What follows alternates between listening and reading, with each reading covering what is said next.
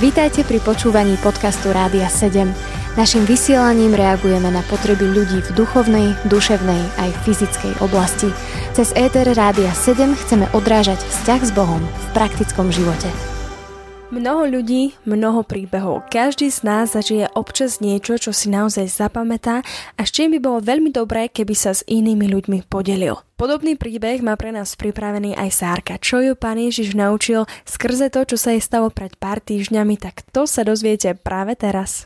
Čiže uh, hram 7 rokov na husliach a, a stále som chcela nejako akože tým slúžiť Bohu, ale nevedela som ako. No a pred asi dvoma týždňami som išla s kamarátkou jednou, no, s Jankou na aute a ona má takých krásnych dvoch synčekov a no sadla som si dala to úplne taký zlatý, obidva sa mi naraz pozdravili, že čau. No a išla som s nimi autom a celý čas, neviem, akože od Festu, super, na Feste som hrala na husliach, bola som strašne rada z toho, že môžem akože slúžiť Bohu aj tým, že hrám na husliach, keďže hrám 7 rokov a nejako som zatiaľ ešte doteraz akože nehrala, alebo tak neslúžila moc Bohu, som bola rada, že aspoň na Feste som mohla, no ale odvtedy sa to na to ako keby nejako zabudlo, alebo čo, a taká som zostala zase, že, že no, že tak možno zase o rok na Feste a, a tak ale sedla som si do toho auta iba tak medzi rečou mm, Janka spomenula, že,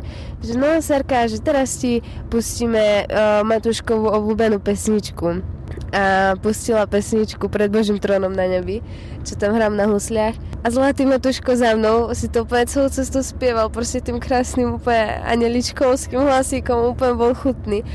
A No a potom mi jeho bra- starší brat asi o dva roky, Filipko, asi druhák na, na základke, uh, mi začal hovoriť, no vieš Sáka a Matuško, on, on chce chodiť na husle.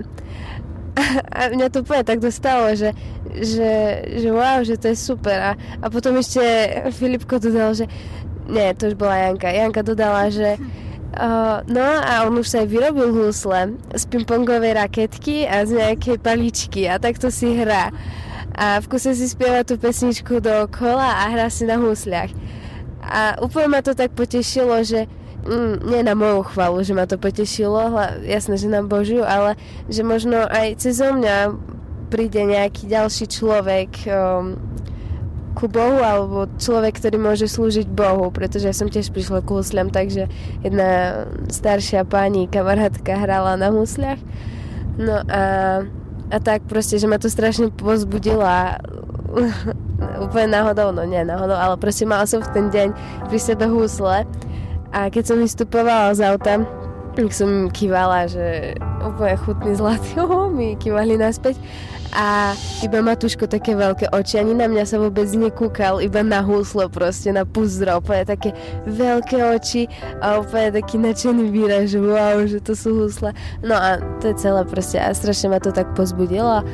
A tým chcem povedať, že moja taká, mm, také pozbudenie, možno taký impuls do môjho života Počúvali ste podcast Rádia 7. Informácie o možnostiach podpory našej služby nájdete na radio7.sk.